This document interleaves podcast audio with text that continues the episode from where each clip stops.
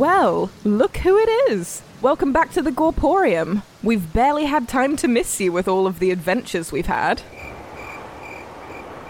Where did you find us this time?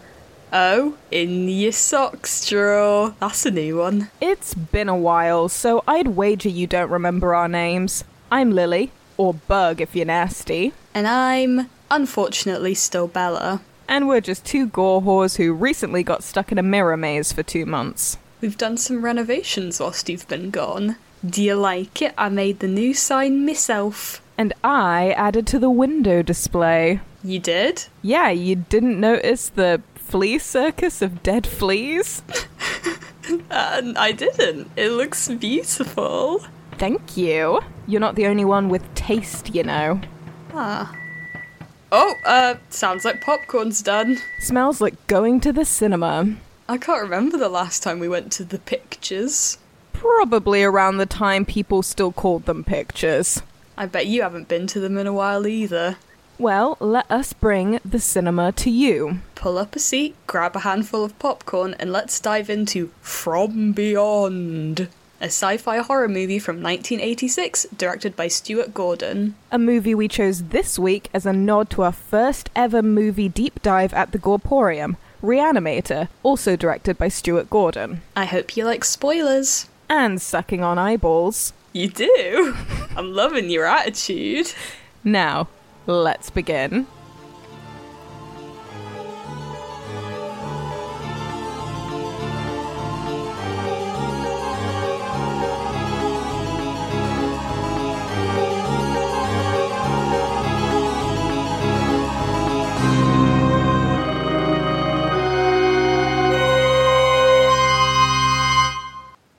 So, it's been a couple of months. So, let's talk a little bit about what we've been up to.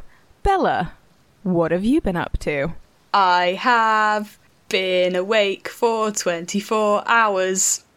That's very recent. recent history. and I'm currently dressed like um, my favourite film as a child was Spirit Stallion of the Cimarron, and I also occasionally like the company of other women. um, Wait. I kind of lost your like train of thought then. that's Which okay, is me like- too. I just said I'm dressed like I would say that my favourite film is Spirit Stallion of the Cimarron. Okay, what does that look like? Well, to describe for the people who can't see, which is all of you because we're just voices in the ephemera, um, I'm wearing like a farmer green quarter zip jumper that's way too big for me.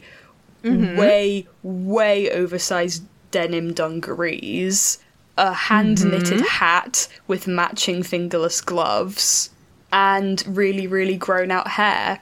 And I was wearing Crocs to go to the shops. And I was just like, this is I someone love it. who I love all of that. Um, used to that be look. a horse girl. Yeah. I was just I was just letting you know the vibes for the day, you know? I love it. My vibes are that I'm well, I've just dyed my mohawk hot pink, so that's fun. That's very fun. I'm wearing pajama pants. Good. I got my mug that says hot stuff on it, and I it matches my mohawk, so that's my vibe. Very good. See, I feel like you're somewhat more put together than I am because I'm currently drinking an energy drink at too early o'clock. I also have all of my skincare on because I've I've gotten on the the ordinary and the retinol hype Oh of god, things. it couldn't be me. and I have a perfect manicure at the moment. So actually, I do feel quite put together. I took a shower for the first time in about four days today. And for me, that's an achievement. And so Good for you. I'm, feeling more put you. together than usual. Well, there we go. Small victory. Of like a baseline of stink, I've kind of gone like one up from that. Baseline of stink. Oh yeah. I literally Oh, I've been in my bed for so many days that when I went outside the Gorporium earlier to buy said energy drinks, I f- felt like I'd forgotten how to walk. and I just and I was also just talking to myself as I was walking because I forgot that that's like not a normal thing to do. And then I also got yelled at by the corner shop man because I didn't understand their one-way system and it really stressed me oh, out. No. But now I have a light that has a rat on it, so it's all good. Again, small It victories. swings and roundabouts. Yeah. I went to the shops the other day for the first time. Well, this is actually the first time leaving the Gorporium in like three weeks, Wonderful. other than to walk the gremlins. And I also forgot how to walk, and I was sort of walking around Aldi with like. I sort of was holding my arms sort of in this little T Rex Oh, in pose. the, in the vampire like pose. yeah. I Like the one you mean. genuinely walking around with my wrists very high up. Wrists very limp, very high up, gay vampire style. as if I could look more queer. Lots of people Oh. looking at me like, "What is it?" What's going on? Is this a per- is this a person? Is it a T Rex? Is it Jeff Goldblum? Is it? is it? I don't know. several mice in a human suit? It's hard to say sometimes. it's hard to say. It could be anyone. Could be anything. Yeah, Indescribable force of nature. Talking about being an indescribable force of nature, bug. Mm-hmm. Let's let's normalize some pronouns, baby. yeah. So my pronouns have changed since we've been previously doing this. I now go by they them exclusively. Ah, very good, very good. Thank you for normalizing pronouns. No lady words, please. I am non-binary. lady words. Some men words are fun. Some men words. Which men? Which men words I like would be appropriate? sir and gentleman. So words that are also just going to be really used for me in a joking sort of manner. Yeah. Yeah, because I just think it's funny. Like I call like unless someone has expressly told me not to call them sir. Yeah. Like I just call everyone sir or mister because I just think it's Yeah. funny. Oi, mister. Oi, mister, you me dad. that I go into a bit of an Oliver moment, and that's good. Yeah, I I vibe with that. Um lad, mate, Lad, boy, yeah. any sort of fine. those ones are fun. I don't like the sort of woman alternatives to those. Okay, that's. I think that's more than understandable. Bab and Babes is an exception though, because I saw, for me personally, I see those a bit more neutrally. Yeah, well, that's fine. It's all up to personal preference. Yeah, so that's basically it. I also I don't fully go by the name Bug, as Bug is just a nickname, but I do enjoy it. So uh, I think it's Bug a good name on occasion. you are. You do have six legs yes, I do. and two antennae. Yeah, they're very helpful appendages, actually. And you know, I I enjoy beetles. I would like to be covered in beetles uh, almost all Just times. phrase. I enjoy Beatles. I do. I enjoy the Beatles. Twist and Shout is I a like- good song. I also Twist and Shout is a good song, and so is Hard just Day's Night. Is. a Hard Day's Night fucking slaps. I'm an I'm a Every Beatles time. apologist on occasion. oh my god, absolutely. Unfortunately. I also like Beetles the car. So I Oh. really like the full range Wow, of them. it's all coming round. It's Yeah. a circle. Circling back to pronouns, uh, your Sure. pronouns are still the same, Yeah, um, I go by she, her pronouns. and That's you fine. identify as cis. Cis, yeah. That's totally fine. All right.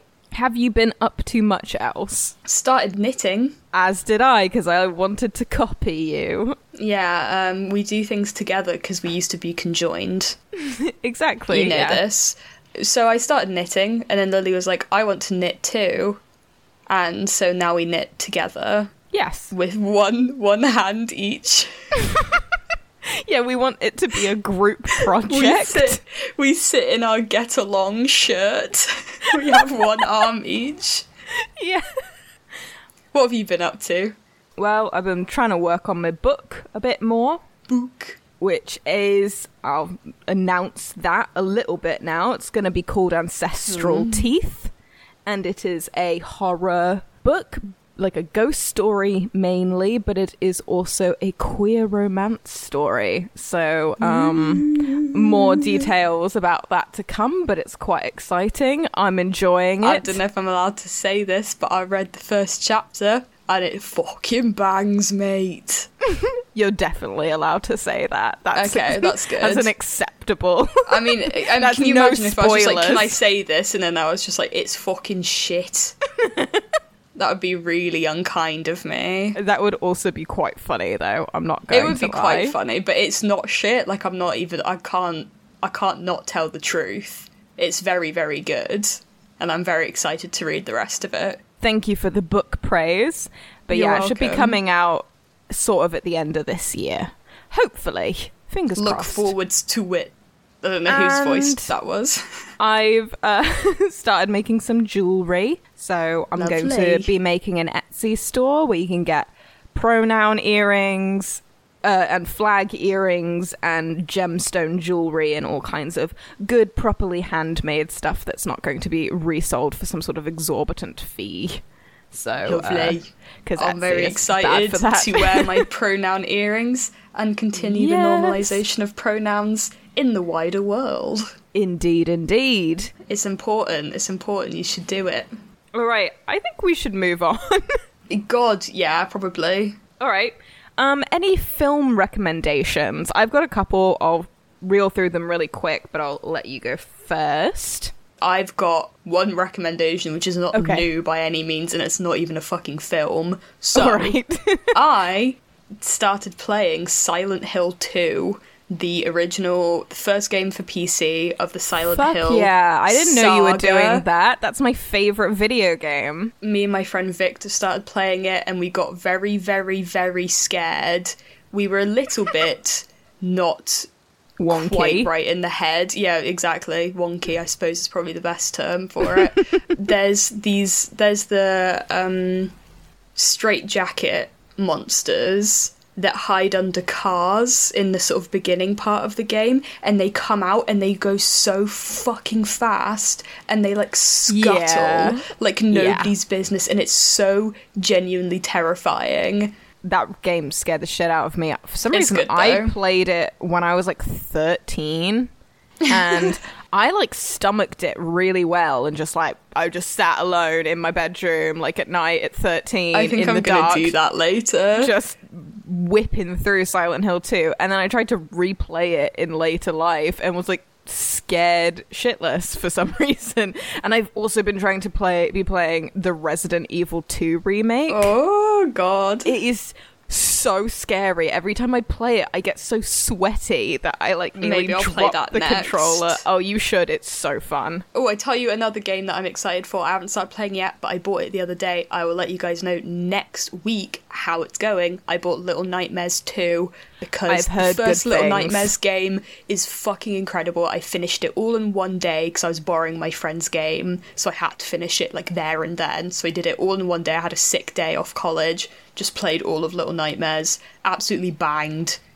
Art design spectacular. Very excited for the new one. I will update you guys all right let me um reel Right. through my movie recommendations really quick real fast. Let's go. The Vigil 2019 by Keith Thomas. It is a supernatural horror movie about a man who has left the Orthodox Jewish community in New York and then he has to go. He kind of gets pulled back in a little bit because he has to watch over a dead body at night as part of like a death ritual, like a, you know, a funeral uh preparation sort of thing you have to watch the body It sounds really interesting. I thought it was great. I thought it was really spooky. Um, I Hmm. heard some people have problems with sound mixing, but what I watched had Oh, perfect sound mixing, so I don't know. Uh, That's not a criticism I hear very often. no, it was like the biggest criticism I saw on Letterboxd that it was extremely Well, loud, and I did I think, not find I mean, if that's that the, it was like if that that's at the all. biggest criticism of a movie is that the sound mixing is a bit fucked, then like that is a good movie. If Yeah, that's the I- main criticism. I really liked it. Brain Dead, we rewatched recently Always. from 1992 by Peter Jackson before he rose to Lord of the Rings fame, and it is basically the goriest movie of all time. Absolutely adore it. One of my all time favorites. spontaneous 2020 directed by Oh, no. Brian Duffield that me and Bella both absolutely bawled out. I mean, like proper heaving, like wrecked sobs. We watched it with Becky, the night manager, and our friend Jenny, who's um like a you know like a satyr goat person, just comes to hang out sometimes. Um, yeah. they were both just like they were not phased. They were not upset. Me and fucking Lily were sobbing. I actually got to a point in that movie where I was like, I don't like it. I don't like it. I don't like it. Like I was, I was so upset. Like it just devastated through and through. Like just to the point that I had just had like a black hole in my heart for like the next 24 hours. So take that as you will. I think it's going to be one of those films that's kind of hit or miss. And you might be the kind of person that it really hits at if you're anything like me and Lily. Yeah, aka like extremely anxious. Yeah, very anxious, very sad, profoundly sad inside. um, Wrong Turn 2021, which is sort of a re. Not even a remake, but a reimagining of the original Wrong Turn from 2003, directed by Mike P. Nelson. We all had a lot of fun with that one. I thought that it was really good, had great, like, actual practical effects.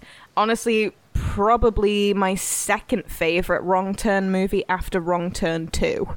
And finally, Intruder from 1989, directed by Scott Spiegel, um, which is just a fun little slasher that is set in a supermarket that we had a lot of fun with. I think it's I really incredibly underrated.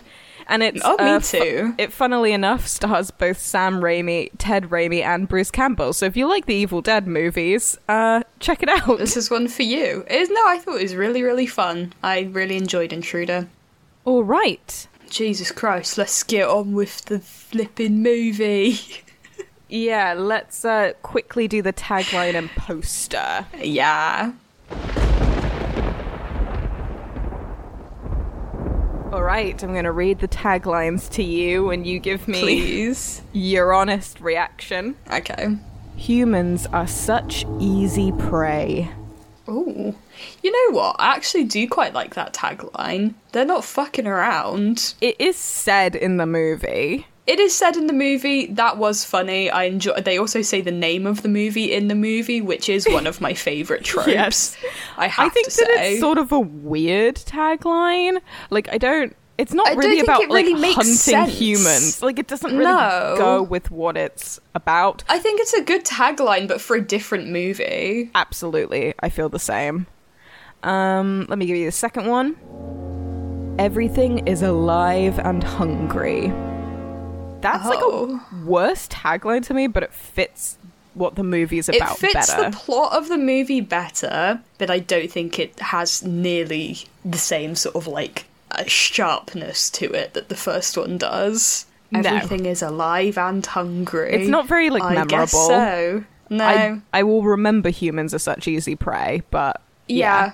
Okay. Um, poster. as the artiste, give me your brief description and your opinion on the poster. Okay. Um, it looks to be. I mean, it's a classic '80s hand painted, like airbrush moment with half of our main antagonist's face normal, and then it kind of. I don't know, going all sinewy and slipping away into the void. I mean, it's nicely rendered, it's nicely painted. I wouldn't say it's that memorable. The colours are a weird choice. It's very kind of grey, which is strange because a lot Yeah. the movie is very, very pink and like green mm, and pink stuff, and and all these purple, bright green colours. and blue. Yeah, I wish that the color palette was different.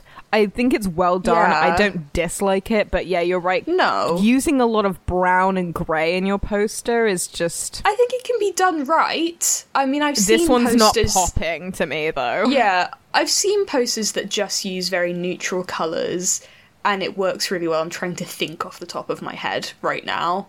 Um, I don't know, maybe Sinister. That's a very memorable poster. Yeah. Yep. That's just grey and black and white. But yeah, this doesn't hit quite right. I wish they'd used the, the colour scheme ain't from the film, which has a really good lighting and colour scheme, and this just does not cut it for me. Make him pink. Make him bubblegum looking. Yeah, I think something else. Just Yeah, something else. All right, let's move into the meat. Every journey begins in the mind, a flight of imagination, a vision of what might lie across the universe or within the deepest regions of the subconscious. Dr. Edward Pretorius is about to embark on such a journey. It's out of control. You've got to turn it off. Something's coming. From the makers of Reanimator, from beyond.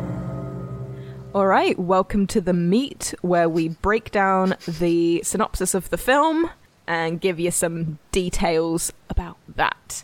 Right, so From Beyond is a horror sci fi movie from 1986, directed by Stuart Gordon of Reanimator fame, and like Reanimator, was also adapted from a H.P. Lovecraft story. The adapted screenplay was by Dennis Paoli and was produced by Brian Yuzna, both of whom repeatedly worked with Stuart Gordon on movies such as Dolls and Castle Freak, and I really hope I pronounce their names right. From Beyond made over $1 million in box office and received mostly positive reviews from critics. Even horror hater Roger Ebert didn't completely despise it, giving it 2.5 stars and praising Stuart Gordon as a horror director who really tries. Interesting. yeah. Seems out of character for Mr. Ebert. Yeah, he he was sort of hit or miss, hmm. but he generally hated horror. He did. So, character breakdown. Uh, before we begin, I'll list the main characters and the actors who play them so you can put some faces to names. So, we have Jeffrey Combs as Dr. Crawford Tillinghast. We have Barbara Crampton as Dr. Catherine McMichaels. We have Ted Sorel as Dr. Edward Pretorius. We have Ken Foree as Bubba Brownlee. We have Carolyn Purdy Gordon as Dr. Block. And we have Bunny Summers as Neighbor Lady. I'm changing things up a little bit for our comeback. So this time we're going to try something a little bit new just for the start of the synopsis oh, section. gosh. We're going to try and do a 1 minute summary. Oh no! What of the whole film? So Yep. So for oh. those of you who don't care about listening to the entire synopsis and you're really just here for other nonsense, me and Bella will ask each other to do a timed mini summary. Okay. So, Also- Bella, would you like to go first? I would. I just wanted to say there is a content warning for this movie that I would say is probably quite a large a large content warning for mentions and sort of depictions of sexual assault and of course um, Yeah. body horror as well. As usual, we will really skim over sexual assault or description of any sexual assault that happens in the movie, but we will probably be discussing its portrayal in the movie rather than going into the graphic Yeah, detail of the scenes. it goes it's a warning for if you want to watch the film, if you want to hear us talk about it, there will be mentions of sexual assault. So just be careful. Absolutely. All right, one minute summary. All right, I'm getting my. Are you timing me? timer Okay, that's fine. I am. Oh no. Okay. All right. Are you ready? I think. I think so. Three, two, one, go. Okay, so there is a man and he turns on a funny orb, and then there's some eels that come out of this orb that are pink and they bite him in the face. We don't know why or what they are. He goes to talk to his boss and he's like, "Dude, this funny orb works. Your plan worked." And the, the his boss goes upstairs and turns on the orb again to see what he's talking about.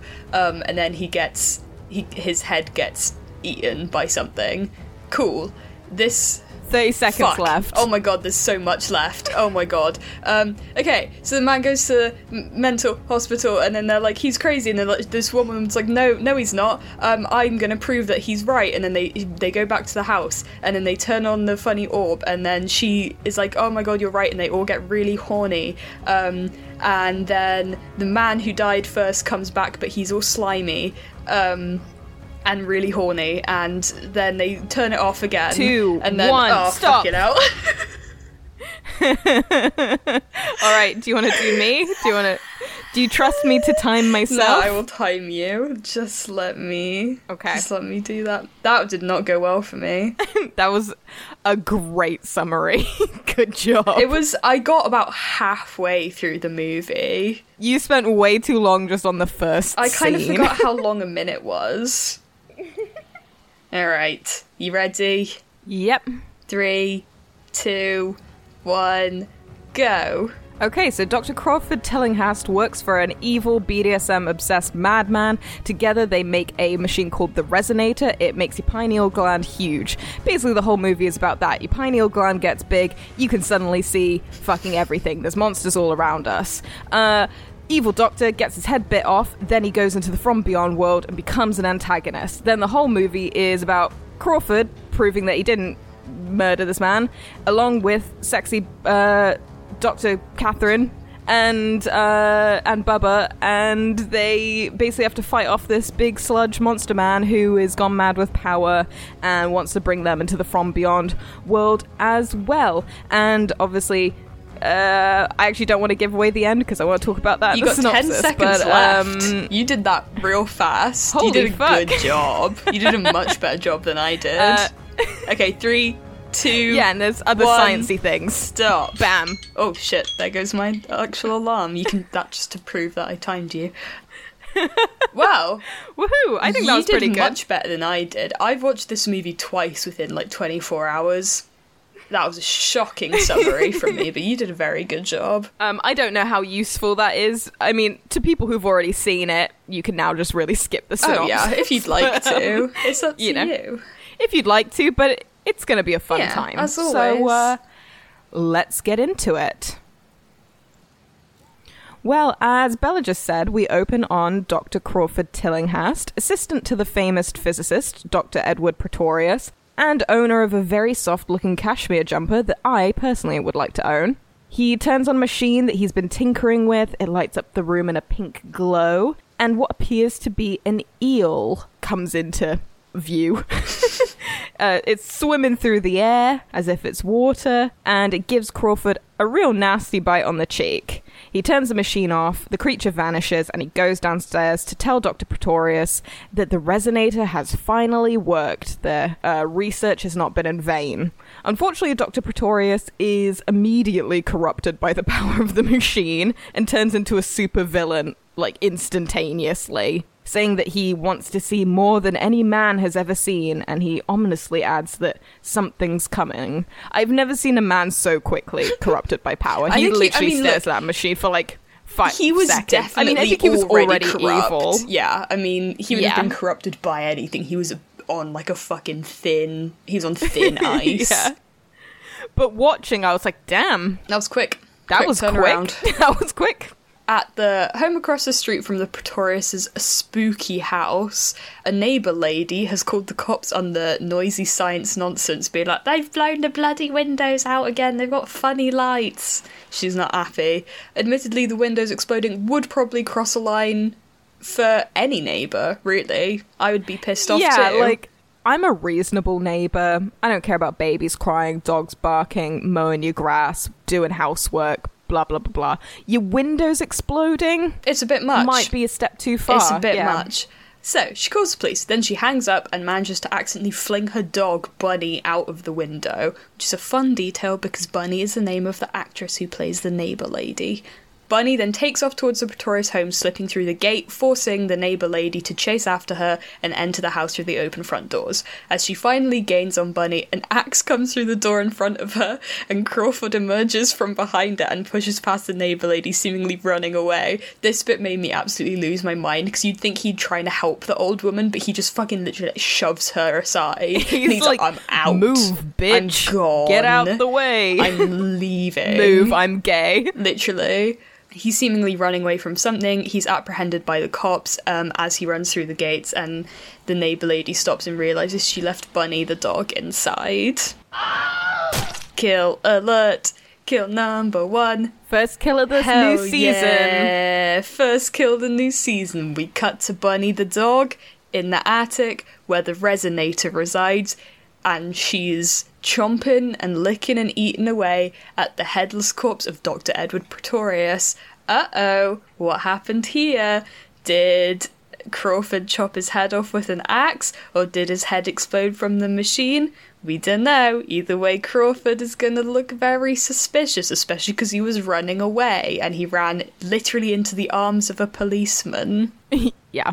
I'm sure listeners who haven't seen this movie are very glad that we did not say Bunny was death number one. Nope, it is the evil Pretorius. And very interestingly, his head is nowhere to be found and there's no blood, so it is a pretty suspicious death.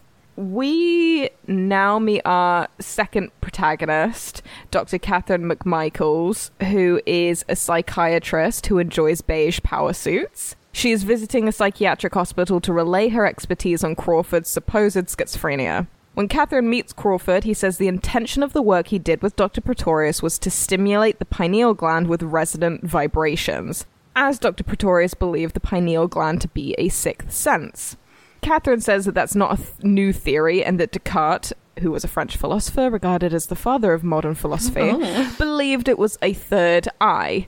Crawford claims that it is no longer just a theory, it's a fact, as technically their experiment was successful. But he had to destroy the machine with an axe because it's so dangerous. He reiterates his need to destroy the machine by mysteriously saying, because it came. What came was supposedly a creature that bit off Dr. Pretorius's head like a gingerbread man. I just want to say that Jeffrey Combs, or Jeffrey Coombs, I don't know how to say his surname. I think it's. Coombs, I don't know. Maybe He- I'm wrong. I think it's He is a sexy man. This is a note I made. Indeed he is. Sexy man, or one word. Also, uh, just nice to see someone with crooked bottom teeth. Crooked bottom teeth solidarity. I respect it. I also have very crooked bottom teeth because I never wore my retainer. Respect to you, sir. Literally straight top teeth, crooked bottom Love it. teeth. Big gang. fan. Big fan. He literally starts off this movie as like a 10 He's and it so goes so sexy and it drastically goes so wrong for him. downhill. I'm so sorry for him. He's not as sexy as he is in Reanimator because you know how I feel about a mad scientist. But Yeah, I, mean, I agree. Kind I of think a he mad is- scientist in this, but the glasses really work Yeah, for him in true. Reanimator. I think Reanimator is the one. I think so. But yeah, uh, Barbara Crampton gets to stay hot all through this movie. Oh, yeah, she does not get the same like downhill Oh treatment. god, he goes real downhill real fast. Okay, the head doctor at the psychiatric hospital, um, Dr. Bloch, has him subdued before he can say much more and initially rails against Catherine's demand for him to have a CAT scan. He eventually does, and they find that his pineal gland has become huge, which is odd because it's impossible for the pineal gland to actually grow. Um, the detective in charge of Crawford's case allows Catherine to take him into her custody in order for her to recreate the experiment and potentially prove his innocence. They are also granted a police escort to keep Catherine safe and Crawford from running away. His name is Sergeant Buford Brownlee, also known as Bubba, and as he states, he used to play pro football. I just what a man. side note, what a guy. yeah, he used to play pro football and he's an absolute king. I, can't, I was watching it with my friend and he just went, This man has drip. And I was like, You fucking goddamn, you're so right. Like the white turtleneck. Love it. Absolutely. absolutely He's so cool. But yeah, his name's Bubba. However, he fails at his job almost immediately as after 30 seconds of the Pretorius household, Crawford has vanished. Like he's already failed his job as being like a police escort. As they search for him, they Fucking Crawford is a sneaky He's a little bastard. wily little man. Um, as they search for him around the Pretorius house, they find Edward Pretorius's sex room, which is completely filled with BDSM apparatus and videos of him engaging in BDSM acts with women. Yeah, Yeah. interesting. Crawford is once again reunited with his signature jumper after a brief attempt to destroy the machine further, and then they work through the night in order to fix it. Like he did momentarily come at it with an axe, but they they calmed him down. when Catherine falls asleep at her desk, Crawford recounts to Bubba how Pretorius always used to bring women home and that the night would always end in screaming. It's unclear if he means sort of consensual BDSM or something much more sinister. So that's more uh, backstory on how bad Pretorius was.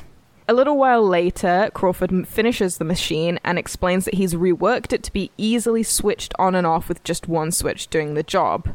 And that when he turns it on, they have to stay absolutely still so the creature doesn't get them. um, he switches it on, and they all immediately do an absolutely terrible job of staying still. Like that's the one rule. Just stay still. Yeah. They're doing real bad. They're kind of like bopping around and vibing, um, and they all Like get everyone just like yeah. They're just kind of like, like, banging their heads around, and I'm just like, like just stay shimmying. still. Like just oh my god. It's like trying to play um what's that statues game with little kids? musical, Musical chairs. statues. No, musical chairs is the Yeah. one where you all have to sit, try and sit on a chair in time. Are different. There's music Oh, I thought- involved. I will say that there is Yeah, music involved. Whatever. Musical And statues. it's usually Mambo number five. with like toddlers. Yeah. Maybe not Mambo number five for toddlers. Actually, Maybe not. Maybe not. Maybe not a bit of Lou Bega. Um, what am I saying? Right, right. So they all get headaches. Um, in because their pineal glands are growing. Catherine and Crawford stare at each other with, as Bug has put it, enlightenment and desire. I put it as horniness. Fine. I mean, yeah, either way. Bubba just goes, "Oh Lord," and third wheels. But I'm pretty sure he has a boner. I think is the implication He does mention later he on later mentions having a had a hard on, boner. which is really funny. This whole scene is absolutely fucking hilarious to me personally because it's so bizarre. Like they just all get so horny so fast, and I'm like, I don't know what's going on. well, they're all horny and they're not staying still. And they're just and doing they're a just bad kind of job. Just It's just not good. It's not just good. like a mess. Yeah. Okay, so creatures from the beyond start to appear. This time, lots of funny little jellyfish and more eels. Bubba immediately starts to walk towards them, because why not? And one bites him on the arm. Um, the windows begin to break. Good point here. When did they get repaired? That is a continuity error.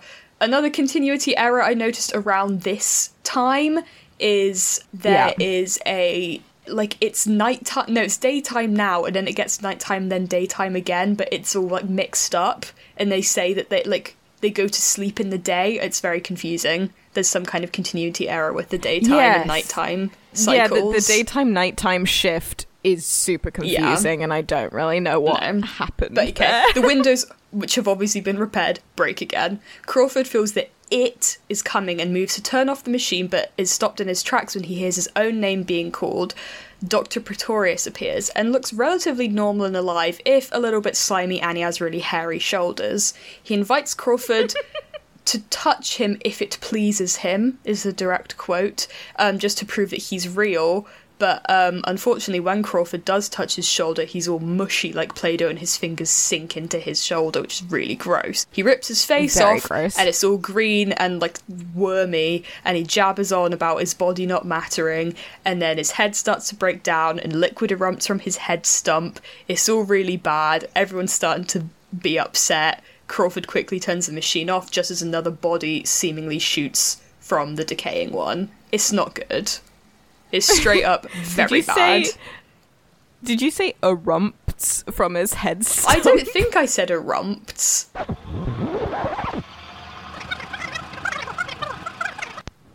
And liquid erupts from his head stump. But it's very possible that I, I did. like- I like the word erupts Erupts a lot. is a new word, and I'm not even going to correct myself. I hope I said erupts. Also, I'm not sure if another body shot from the like the mushy body. It just like l- there's like a one second shot I of this like really slimy long body just shooting up into the air, and then he like turns off the machine. I was like, what was that? Like it's so quick that I. It's very tell. possible that it's like a recycled shot from later in the film where there definitely is more than one body. And they, because I knew they ran hmm. out of money at some point for this film, so it maybe it was a recycled shot from later. God knows. I don't know. It felt like it was intentional. It was But just, it's just really one, brief. literally one frame. yeah. For some reason, uh, Catherine decides she wants to do another experiment. The other two are understandably against this. Bubba, because he feels the first experiment was enough to prove Crawford's innocence, both to his psychiatrist Catherine and the sergeant Bubba assigned to his case, which is kind of all you need, really. Like. Honestly. And Crawford because he feels as if Catherine is already addicted to the power of the resonator. Uh, she begs him and says she believes that they can cure schizophrenia with this. assuming all schizophrenics have engorged pineal glands, which is big if true. and curing schizophrenia is personal to her because her father was institutionalized for 15 years and ultimately lobotomized. Crawford still seems reluctant, and Bubba f- puts his foot down as the law.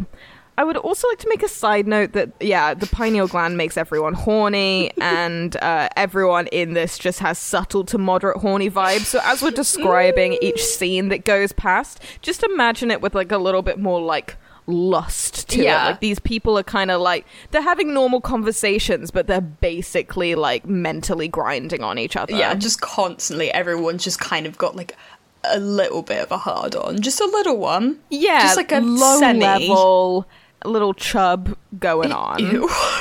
Chub is the worst one. It's the worst Yeah, phrase. so. Right.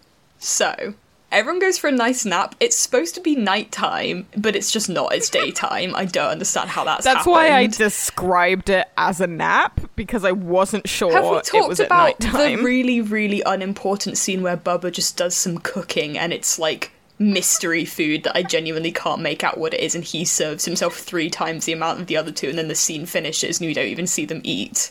I had to spit out my wine because I was laughing so bad. Um, we Yeah, skip past I've- that, but I've watched that twice. Okay, I think it's like rice with like curry. I have tried to find out what that was. But where did he get those ingredients Nobody. from? I don't know. It's just. And then the scene ends. We don't even see. We don't even hear him talk about eat like cooking. We hear him talk be, talking about being hungry. No. But then he's just cooking. The scene lasts for about five seconds, and then it's done. Like, and then we just moved on about three hours into the future. Anyways, doesn't matter. Yeah. Right. Everyone goes for a nice sleep, except then this was making me absolutely piss. Poor fucking Crawford has to sleep on the sex couch, which I fully do not understand. They're literally in a manor house that must have about 10 bedrooms. Why? Either he's chosen to sleep in the sex room on the sex couch under a leopard print sex blanket, or they've made him, which is really rude and disrespectful in his own house.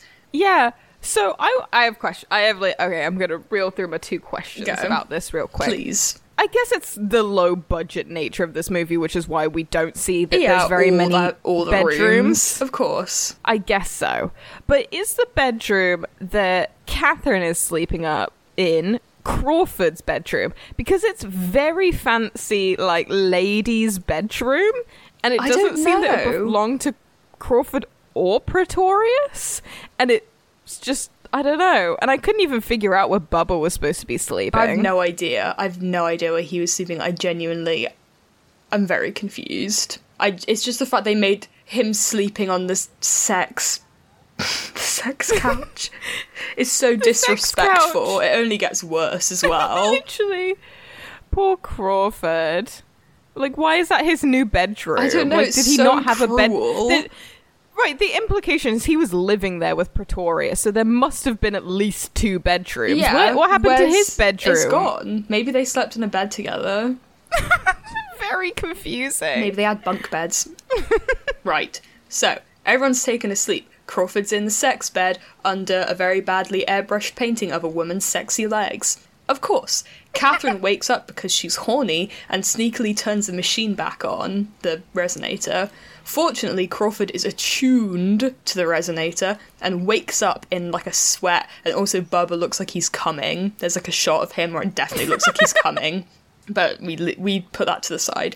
Um, he tells her to we we we're unsure about that. he runs upstairs and he tells her to switch it off, but she's already gone full Pretorius, aka mad with horny power, and refuses.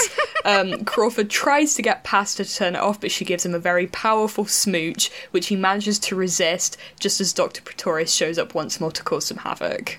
All right, so Pretorius is no longer human appearing. The left side of his body is a twisted, stretched out, melted mess. I mean, think, you know, putty sort of texture, but think Brundlefly from The Fly meets Floop's Fooglies from Spy Kids meets the sort of spider creature with the human head from The Thing. That sort of vibe is what we're getting at. Catherine snaps out of it and distracts Pretorius as Crawford goes downstairs to switch off the circuit breaker because they can't get to the switch or the switch isn't working can't remember. I think can't get to the switch. Yeah. Unfortunately, it is at this point that Pretorius assaults Catherine before saying he wants her to kiss him, and a new monstrous alien head explodes from him and starts to engulf Catherine whole. Downstairs in the basement, a large leech like creature with rows and rows of sharp teeth that is enormous is beginning to swallow Crawford whole as well. Luckily, Bubba is not being swallowed whole by any creatures and manages to switch off the circuit breaker, and both Catherine and Crawford are released from their respective monsters' mouths. Say that 10 times quick. Catherine is traumatized and Crawford is bald for some reason and very sick. As I guess he was beginning to get digested by the creature, but he Why lost his hair in his there, hair go? right? He's just like pale. He's like white now, and he's got no hair. Yeah, he's like So pure white confusing. porcelain. But Dead. Catherine looks great. Catherine looks great. also, I just want to point out at this point, Bubba is in orange speedos, and the basement is flooded when he goes to save Crawford, and so you do get a lot of dick and ball action. Yeah, it's pretty full on. I was like, damn, I'm seeing a lot of this dude's dick. There's many interesting choices, character choices they made for Bubba. Look, I love him. I got some questions about their styling of him. Namely, the Were orange we supposed speedo. to be titillated as the audience? Like, I don't know. I just think the movie has such a horny energy that it just that like that just had to happen. Yeah. But yeah, you can fully Like, see don't get me wrong. He's he's a good dude with like he's a good looking dude Oh, with kind of like a buff body and stuff. But it felt It just felt so. It was just funny. it was just funny to me. very funny that he's wearing an or- orange An speedo. orange like, put on some clothes, Bubba. What are you doing? running around this house naked. He was sleeping, and he he had to get up real quick to go save the day. I also like that initially he tries to stab the leech creature with just like a kitchen knife, yeah, and it does do nothing. nothing. Doesn't do anything at all. Right, Catherine is now even more hornily corrupted by the resonator, recovers very quickly from her trauma with Dr. Pretorius, and wants to do more experiments with the resonator. Also, I want to say that I said recovers from her trauma. Yeah. I don't mean as in she's not traumatized at all. It's almost like she's just gone into this very like blank, like Yeah, she's, dissociative, she's ready. She just wants to continue on with this experiment. addicted state. Yeah, she's no Yeah. longer herself. She's become entirely corrupted So her by the- emotions aren't Yeah. there. Yeah, yeah, yeah.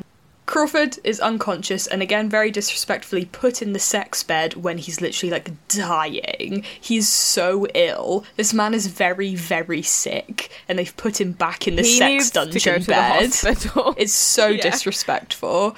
Crawford is unconscious. Bubba's like, no, we're not doing any more experiments. He tells her to get dressed and that they're leaving. Um, whilst Bubba packs the van, Catherine begins digging through Pretorius's like weird BDSM leather shit. Did his interests rub off on her, merge with her own interests? Um, when he was like chewing on her head, I don't know. He did say something about like merging into one being, so she's obviously gotten some kind of like corruption from the resonator. She decides to dress up in full dominatrix leather gear, complete with red lipstick and letting her hair down and ditching the glasses. Then she sexually assaults an unconscious Crawford and is grinding on top of him when Bubba walks in and it's just like, what the fuck are you doing? Bubba will Get not dressed, be seduced. He's not interested. He tells her to get fucking dressed and makes her like look at herself in a mirror. And he's like, "Look at yourself," and it, she snaps out of it. This is not who you are. yeah, yeah. So she snapped out of it. Yeah. So I, I kind of think that that sort of sexual assault scene is Pretorius's influence on her. Yeah. But maybe that's just my interpretation of it. I don't know. But anyway, through no fault of their own, the resonator turns back on once again. As it turns out, Dr. Pretorius is now powerful enough that he can turn it on from beyond. Weird beyond bees begin to swarm and attack Catherine and Crawford and actually begin to like consume their flesh. These are flesh eating evil bees. Nasty bees. Bubba keeps trying to destroy the machine as they're getting gobbled up, only for unseen forces to prevent him from doing so each time he sort of tries to take a swing. Kill alert! Kill number two. Bubba discovers that the bugs swarm towards the light of his torch, so he shines the light away from the two. Unfortunately, the torch is knocked from his hand by invisible forces and shines upon him instead. The bugs then go for Bubba, which saves the other two, but tragically, Bubba is eaten alive down to the bone. He's still alive for quite a long time after it happens, but perishes fairly quickly. But he is eaten down to a skeleton, ribs sad. showing, in knee his, bones in out. his pro footballer jersey. Poor No, Bubba. I was very upset about Bubba. Oh, fuck's sake. Right. Dr. Pretorius, or whatever he is now, emerges once more, um, even more disfigured into a large, long necked, fleshy creature with a third eye on a stalk poking out of his forehead. Crawford upsets Pretorius by saying he knows nothing of pleasure as he's only ever given pain. Um, and Pretorius says he wants Crawford to truly see and summons a third eye on a stalk from Crawford's big head. Whilst Pretorius is distracted by his sexual protege, Catherine sprays the resonator with a fire extinguisher, which succeeds in destroying it. Just want to say, this is funny. The third eye that we're truly seeing from, because we have a shot from Crawford's vision, is just like thermal. It's just like a thermal camera. Well, not thermal, but like rainbow. It's very unimpressive. Like, uh, you're If not I seeing anything new. eye, I would want to be able to see them. You know them shrimps that could see all the colors. Them shrimps, yeah, mantis shrimps. yeah, I want to see Yeah, more them colours. shrimps. All he's seeing I is want like to see all the colors. I want to be able to like X-ray vision. I want all this shit, and all he can do is just see f- everything. Just looks a bit shit, really. Yeah, it's actually hard. it kind of looks see. like um the Take on Me video, Oh but in God. color. I tell you what, it's just interesting because yeah, he just sees everything normal except it's just funky colors, and the only thing that's different is that things gr- glow pink if he can eat them. Which, I mean, are you an amoeba? Are we playing Spore? Like, I can, I already know. It's actually I already know what stuff I can eat. him back to more basic functioning. Yeah, I would have thought so. rather than being more advanced to me I would, personally. yeah, it doesn't, okay. and it's just made him more horny. That's all it's done. All right. Back at the psychiatric hospital, both Crawford and Catherine are in the severe Dr. Bloch's custody. Uh, the former is poked and prodded as he literally has a third eye, and they're a bit confused by that. And the latter is treated with electroshock therapy.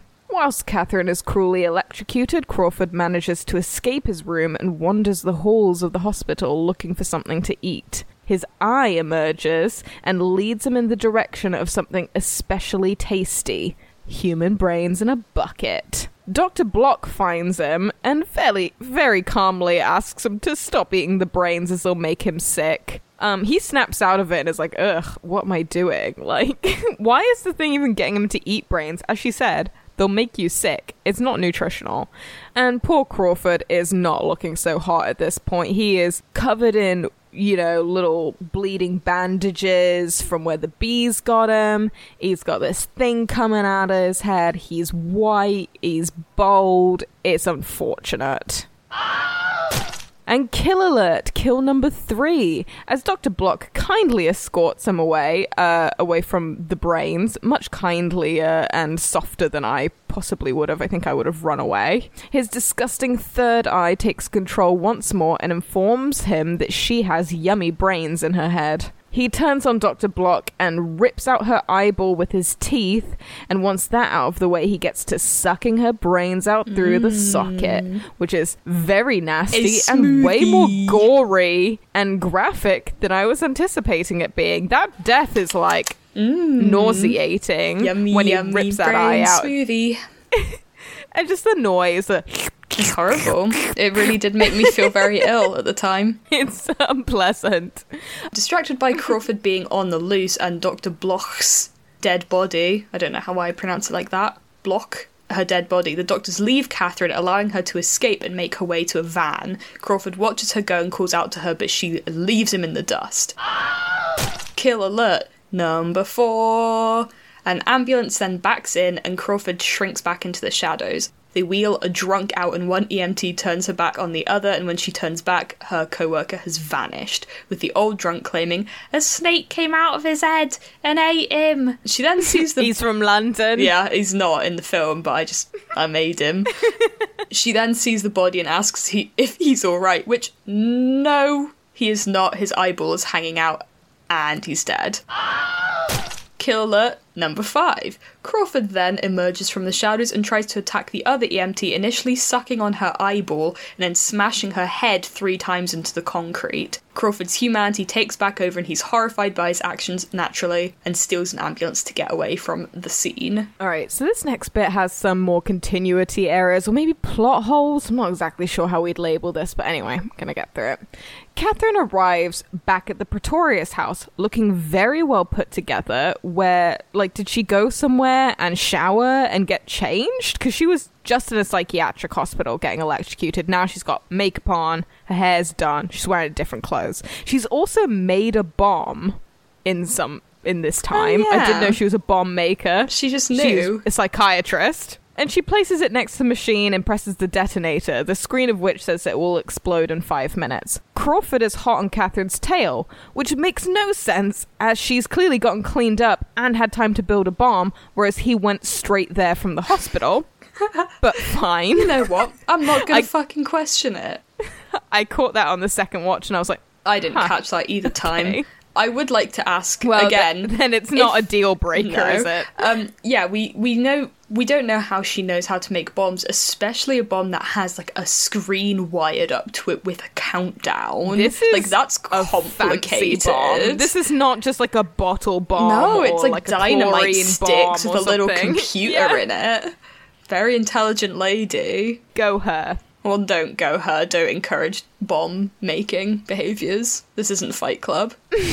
I'm only encouraging it in this Okay, circumstance. that's okay? true. That is very true. This machine does need to be it definitely up. does. And I'm just praising her intelligence. Crawford comes into the house and captures and chains Catherine up in the sex room.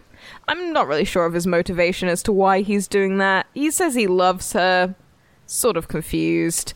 Uh, could maybe be sweet if his little uh, head ding dong didn't make me so nauseous. That's a disgusting way to describe it. That's what it reminds me of. It reminds me of a little like bell end poking out of his forehead.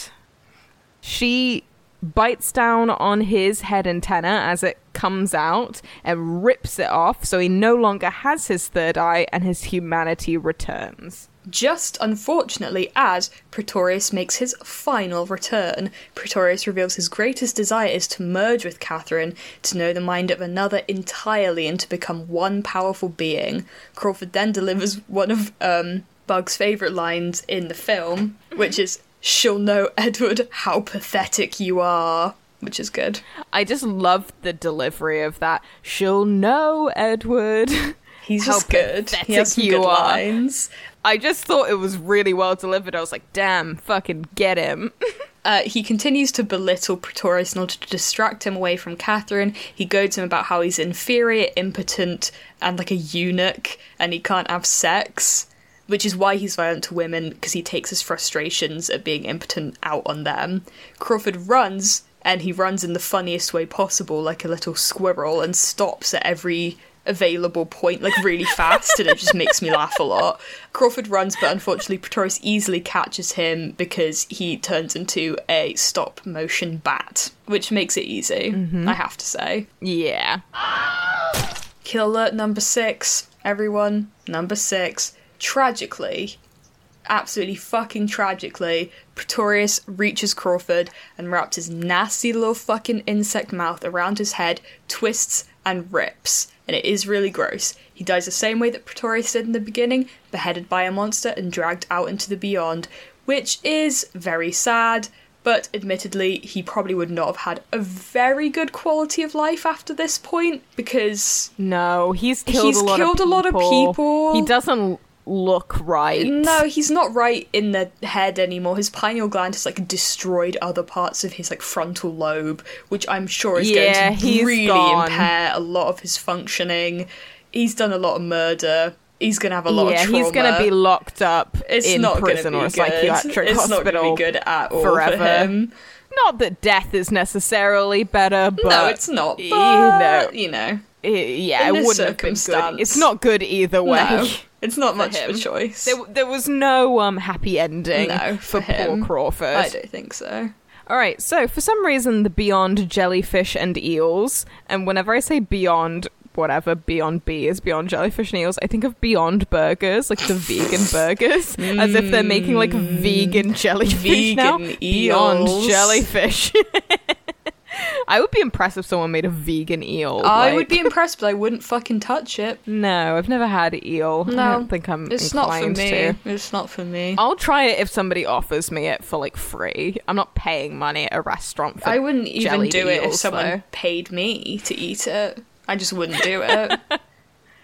Anyway, for some reason, the Beyond jellyfish and eels float around and they free Catherine from her chains. As she's running, she sees Crawford's headless corpse and is very upset, and then runs upstairs as the house begins to flood. And there's only 30 seconds left on the countdown as Pretorius catches up with her. Then Crawford in a shock twist, begins to emerge from inside Pretorius, destroying the monster from within. Both of the men begin to deteriorate into jelly and mush until they're just skulls on long necks, biting and ripping at each other. This gives Catherine just enough time to escape via jumping out of the attic window. When she hits the ground, her leg is totally mashed. It is bad. Neighbor lady approaches her and asks what happened. Catherine replies, It ate him, which takes us back full circle to what Crawford said about Pretorius at the beginning of the movie. She laughs maniacally and screams as we cut to black. The end. the end. Yay! We done it.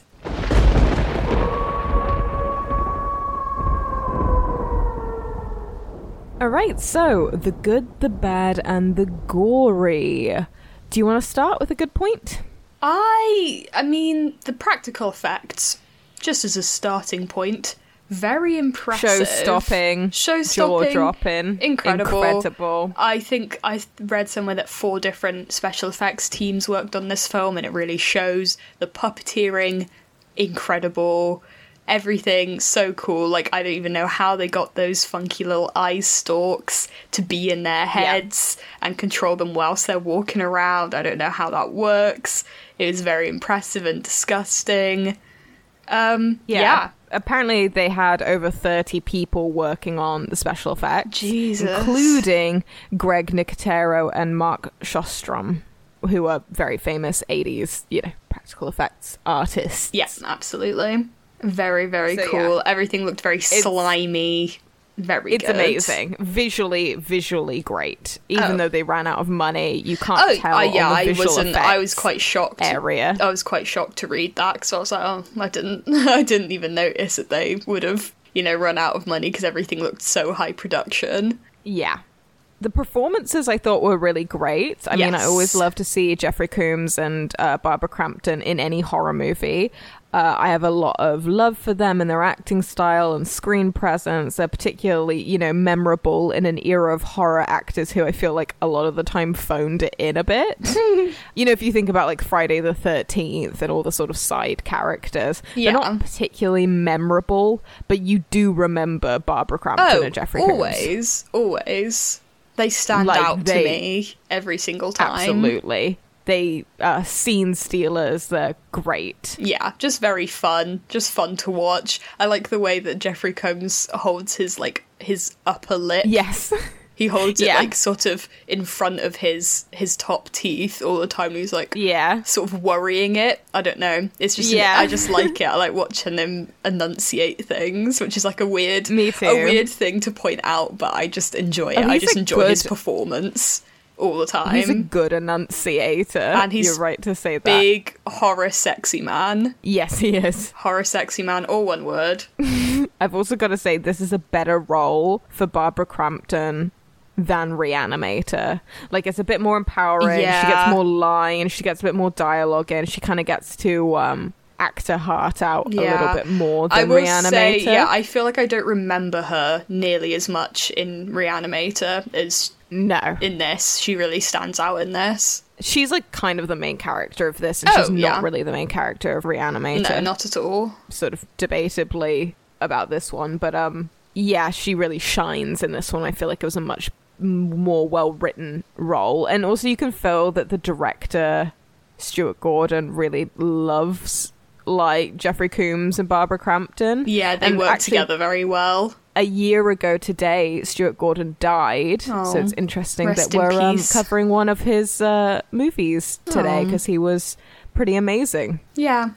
Do you want to hit another good point? Yeah, I think I really actually liked the very nihilistic ending. You know, because I think with a lot of horror, sort of, you know, kind of campy movies like this, because you have to admit this is quite a campy, horny, It is. silly 80s movie in a lot of ways. It is, But it is. um, a lot of them tend to have not necessarily a happy ending, but at least quite a, um, I don't know, vaguely positive outlook. Potentially positive Yes. outlook. Not always, but um, this one just felt incredibly nihilistic. It's just like, oh no, everyone's fucking dead, and now she's crazy. Oh no. Yeah, well, the, the story ends as it began as an Ouroboros yeah. of a story, and because the ending wasn't happy, because she ends up in exactly the same position that Crawford ended up yeah. in. So they did all this for she nothing. It's very Descends into madness. Yeah. Yeah, I thought that was an interesting way of ending it. I mean, I don't know. I've not read the short story that it's based on by H.P. Lovecraft. No, I meant to do that But- today. I know that That's it's only okay. quite loosely based, though. Yeah, I think it's only seven pages long, the H.P. Lovecraft It one. is, it's very yes. short. I don't know the ending of that, but I imagine it's pretty nihilistic, as with a lot of his stuff was. Um, but yeah, I thought it was a really cool ending. I thought it worked really well. It made me upset, and you know, I think that's good for a horror movie in many ways. Yeah, it's a really great example of a sci-fi slash body horror movie, which Mm-hmm. are not always handled that well. It reminds me a lot of The Fly, which I watched recently. I the, love uh, the Cronenberg fly. one, It's so good. and I actually slightly prefer this in some ways. oh, interesting. I'm not going to elaborate. We don't have time, That's but fine. um, no, we do not. I just think that it's up there basically for me in the rankings of body horror yeah, movies. hi- sci-fi kind of stuff. I agree completely. And the science itself, to sort of my little teeny brain, seems not that far fetched. Like it's realistic enough and well explained enough to sort of make it frightening. Like if we expand Yeah. the pineal gland, then this could happen. Like this kind of stuff, it's it's not that far afield, and I feel like they did put some thought into the science of it. Oh, absolutely. Which always makes body horror scarier, I guess, when you kind of can figure out in your own non-scientific mind how something might might be possible yeah. Uh, i mean also i've hung out with enough like hippies in my lifetime who have believed that like having fluoride in your toothpaste will rot your pineal gland that i'm familiar with the powers of the pineal gland Yeah, I know- of people are interested. I know almost gland. too much, I would say, and so this really struck fear into my heart. I was like, you know what, maybe it'd be for the best if we rotted our pineal glands. I don't think I need this, actually. I don't think I need my third eye if all it's going to do is let me eat brains and yeah, be it's extra a pretty horny. useless third eye. Frankly, I do not want it. Yeah, but it, it's terrifying at the same time, so it works. Another good point is I think Pretorius is interesting because he's sort of almost well, he's barely on screen before he turns into a monster. Yeah, Yet well, he's a very he's a very fleshed out character via word of mouth and discoveries via the other characters, which I thought was an interesting way to do it. So rather than having a character on screen and him telling us everything there is to know about him, you find out a lot through Crawford and just sort of exploring the house, which I thought was and you can start to imagine what kind of man this Yeah, as is, opposed to like know? just having him stand around and give us some sort of long monologue or some long exposition about how he's impotent and oh, that's why he Yeah. hates women and treats them badly. It's none of that. Like it's all just through the discovery of stuff. it's an interesting reveal at the very end that he's impotent, and that's Yeah. basically what this whole thing has been about. Yeah, is that he actually actually can't have sex, and so he was so absorbed with that that he was ended up being this kind of crazy evil dude who was just so upset Yeah. at the sort of unfairness of life that he had to create some kind of horrible sex ray. Yeah, it's trying to make sort of a commentary about sexuality and violence of men, which I think is interesting. It's a little bit mishandled. We'll go into that in the bad points. Yeah, we'll go into that in the bad points. Um, I also want to say Bubba, great character. I will also say I was about to say all the characters are pretty good. I will say funny about Bubba though, and not I wouldn't say this is a necessarily a negative point because it didn't detract from the movie to me. It actually made it better because it was making me laugh a lot. Was that because they decided to just have three main characters? You have the two love interests. So final boy, final girl kind of a vibe, and then Bubba was just kind of filling in everything else. Like he was like he was He's like every other know, character. the cool detective cop, and he was also But he was also the, comic paternal figure. yeah, he was also the paternal Yeah. figure, and he was also like the kind of weird, like titillating, sexy man role, and you know all of this. Like he was just doing every trope at once because they just they just decided to only yeah. have three characters, and I just think that was really funny. I Yes. really liked Bubba because he had so much going on. Um, he well, just made me laugh a lot. out and stuff. Yeah. too. Like I feel like we knew a lot about Bubba. Yeah, I miss him. I wish we'd gotten more of him. He I was s- he kind of died in quite um I would say an underwhelming point in the film. Yeah, I wasn't expecting him yeah, to die it was sort of an point. underwhelming death, wasn't it? Really. I mean, it was a good death scene, but I almost felt like it should have been for someone else. Like there should, It should have been a bigger later, team of people. or yeah, I don't know. Something, yeah, something was not quite right about it. But I did really like him. I thought he was. I think all three of the main characters are quite interesting and very sort of I enigmatic, and think so, go through different arcs and stuff that are quite interesting. Yeah, I don't think that the characters are bland at all or shallow or anything like that. Yeah. I also think all the actors have good chemistry, uh, especially between Jeffrey and Barbara, which is one of the better aspects of sort of the sexual desire themes. Yeah. I did quite believe that they wanted each other. Oh yeah, there's a, there's a certain bit where they have like a kiss, I think, at some point, and it gave me like slight butterflies. Where I was like, ooh, yes. oh, yeah, I kind of wanted them to end up happily ever after yeah, together. but it just doesn't work out is, like that. Which is, but that's good. That's which is another good point of mine was it's actually quite a touching if odd love story in the Oh, end yeah. because he sacrifices himself in multiple ways for her Yeah. kind of thing and he, it's kind of love at first sight for him and then he kind of grows on her Yeah, and i definitely feel like he loved her more but you know, but there's it's, there's interesting, yeah, interesting dynamics there for sure. I did before, you know, maybe about halfway through the movie was sort of trying to predict how it ends because I do that when I watch movies. Thought that there might be an outcome where they destroy the machine and Dr. Pretorius and they end up somehow happily ever after being scientists. Unfortunately, no. It's no. not that simple. But I, I'm I'm glad it's not a cheesy happy ending, but at the same time I think I like the characters enough that I would have been happy with that as well. Yeah, which is you know that's good. That's a very good sign either way. It feels empathetically written. Yeah, absolutely. Like I gen- I genuinely liked the characters. I felt very bad for them when they were going through all of this horrible stuff. Yeah. Interesting. Good.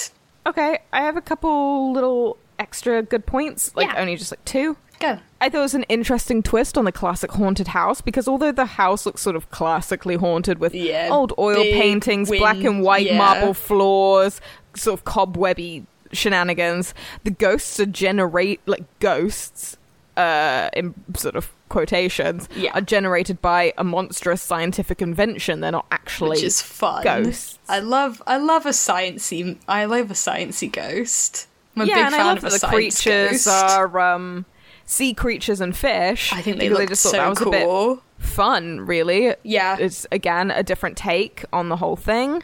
I'm not quite sure why they were fish, but no, I'm but I liked vibing with it. I think it was an interesting, yeah, an interesting kind of diversion from the usual ghosts that you might see, or the usual sort of otherworldly creatures. Where maybe it's usually sort of humanoids or whatever, because I guess we would usually consider them to be scarier when it's like a humanoid. Yeah. But I actually really liked the funky eels and like the horrible little jellyfish with mouths. Like I thought that was really cool. Yeah. And this is neither a compliment nor a critique, but the last third of the movie is actually my favorite. Yeah. Yeah, I think I would agree with you. I think it was well paced. I think it was a really good ending and it just built up in a really good way. And I liked all of it, but I just thought that the last third was particularly well done, really. Yeah. And it's all, all the ideas just seem to come together in a really satisfying way Yeah. in the last third. I agree. Okay. Um, do you have any more good? Uh, no, I think we kind of covered it all just through All right. chatting. So I'm happy to go on to things that we less we liked a bit less. Yeah, let's get into the bad. Yeah, I guess I'm gonna build on the points that you've got down here a little bit, but I do agree with the fact that I wish the main two characters got a little bit more depth or a little bit more backstory. I think especially Crawford for me. Yeah, like why was he like- working for Pretorius?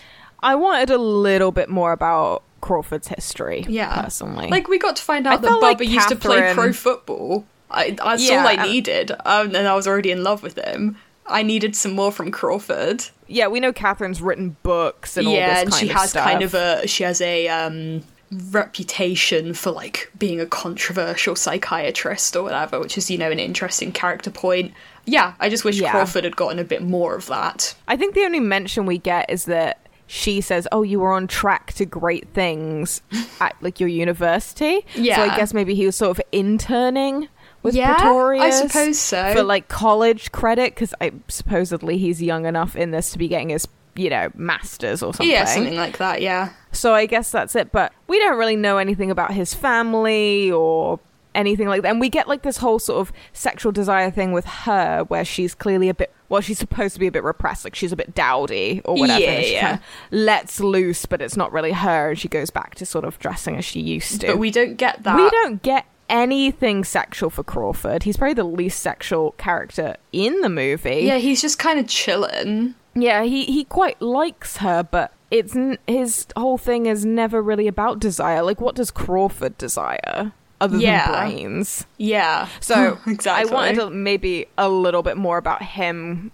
I guess. Yeah like what is it like because this ray basically um the vibrations of the resonator if that's what if that's what it's called Yeah. basically picks on kind of like your deepest and maybe most dark desires and so it made pretorius into this power hungry abuser and it made catherine kind of want to you know experiment, experiment and find out kind everything of be about science. and- yeah, yeah. Um, and it made her again quite power hungry, but in a different way. But we didn't really get to see what it did to Bubba and um, Crawford hugely. Like, what is it that they desired that? I think it was really interesting that it didn't really corrupt Crawford very much. No. I mean, obviously it did at the end by the time the third eye comes out of him, but that's just because his brains have gone to mush. Uh, yeah, but like well, before that, he was still very capable of turning on and off the switch and everything. Yeah, yeah. So did he just not desire things that deeply? I don't know. I Maybe not. I would like to dive deeper into that. I would like to see what he does desire, or I would like more like explanation as to why he doesn't desire. Yeah, maybe he doesn't desire anything, and that's an interesting character point as well. But it just felt like it wasn't thought about. It wasn't that they specifically were like he doesn't Yeah, desire just- anything as a character point. They were just like he does. It, it, it just didn't.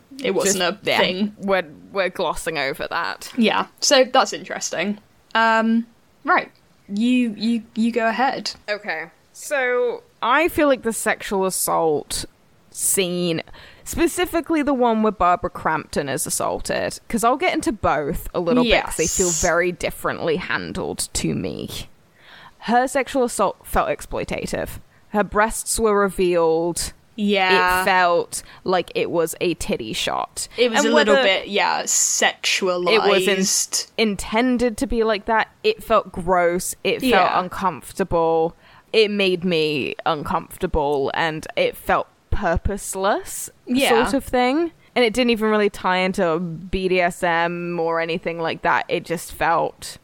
Ugh. Yeah, And it just whilst, felt you know, yucky. Pretorius is a bad person. It's just. We had enough of an implication about him. Yeah, I think know? you know they could have done. They could have you know showed or told us or whatever like how he felt about Catherine that he wanted to corrupt her without actually having her be assaulted on screen in such an exploitative and long shot. Yeah, I also don't like the sort of thing that it was maybe like curiosity killed the cat. Like she was so desperate to do another experiment and ended up getting assaulted. It felt a bit like a punishment for her, which Yeah.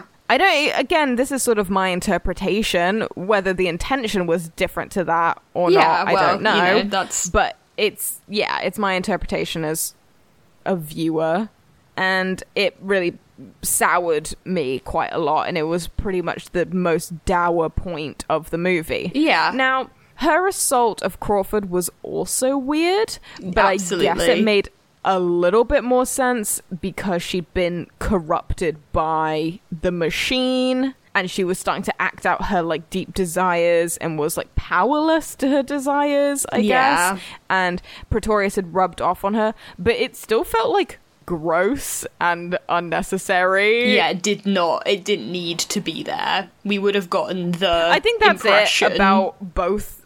Yeah, that's a bit about both of the sexual assault scenes. Is that they just needed to be implied. They didn't need to be graphic. They didn't really need to be in there at all. Like I know that this movie is trying to handle the uh, sort of topic of how power and sexual abuse sort of are going hand in hand. You know, people who are corrupted by power tend to you lord that power over each other, and that sexual assault and sexual abuse and rape is sort of uh, not about desire necessarily. Even it's It's just about, about power. lording power. Yeah.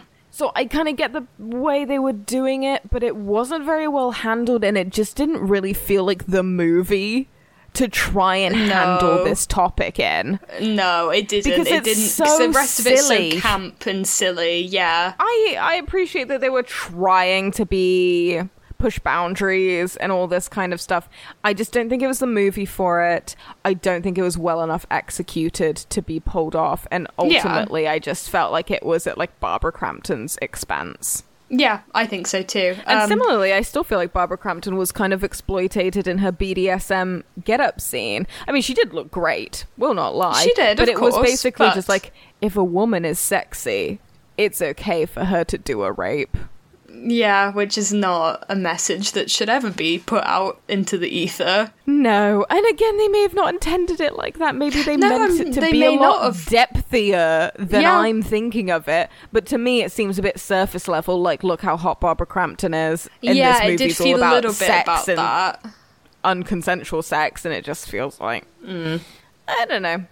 But anyway, that's my opinions on that. Um, and that's really my main bad point. Yeah, honestly, because the rest of the movie Like- is so fun and I really enjoyed it. That is the only thing that really soured it for me. Yeah, like I have like two other little bad points, and they're really nothing. So one is just I don't know how I feel about her motivations being bottled down to just being about curing schizophrenia because it felt kind of like weak. like, Yeah. just plot wise. It Like just it just felt a bit shoved in there, like the exposition yeah, of my her dad, dad. was. yeah, you know what? It reminded me of is in Gremlins, where she finally reveals oh why Oh she fucking God, hates, hates Christmas. And it's because her dad got stuck in a chimney when he was oh dressing Oh up as Santa God, and Claus you're and, like, like- rotted in the chimney, and you're, You're like, like, interesting. Jesus Christ! You're like, That's an oh interesting God. backstory bit. It just feels a bit heavy-handed, Yeah, and her whole dad bit. in there?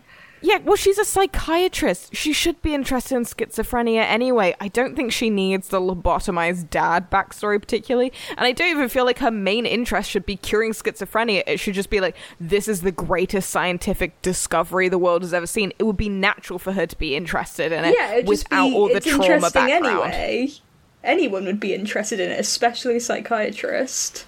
And uh, I've got another point of it just feeling a little bit weak in spots. I mean, obviously, we talked about some uh, continuity error, holy kind of stuff. Yeah, And whilst I feel like it was successful at being small, and I feel like it was well paced at, you know, being set just at two sets, the house and the hospital, I guess I was hoping for it to grow and become grander. Like at some point, it's a little bit repetitive and formulaic of like, don't turn on the machine, and then And someone they turns turn on the the machine, machine, the monster, and then the and then they turn and off the machine, and then they turn on the machine, and it just and it's all just set in like, and there's we don't even explore the house very much. There's like again, there's the sex room, there's the attic, there's the kitchen, then there's the basement, and then there's like one other bedroom, and then there's like a brief hospital scene kind of thing. So I guess maybe it feels a bit small, but I think that's a budget problem more than anything Yeah, else. I think so. I think it was filmed on a pretty pretty small on, budget, people. pretty small sound stage. set dressing does exist at the same time. you could maybe make it feel a little bit bigger because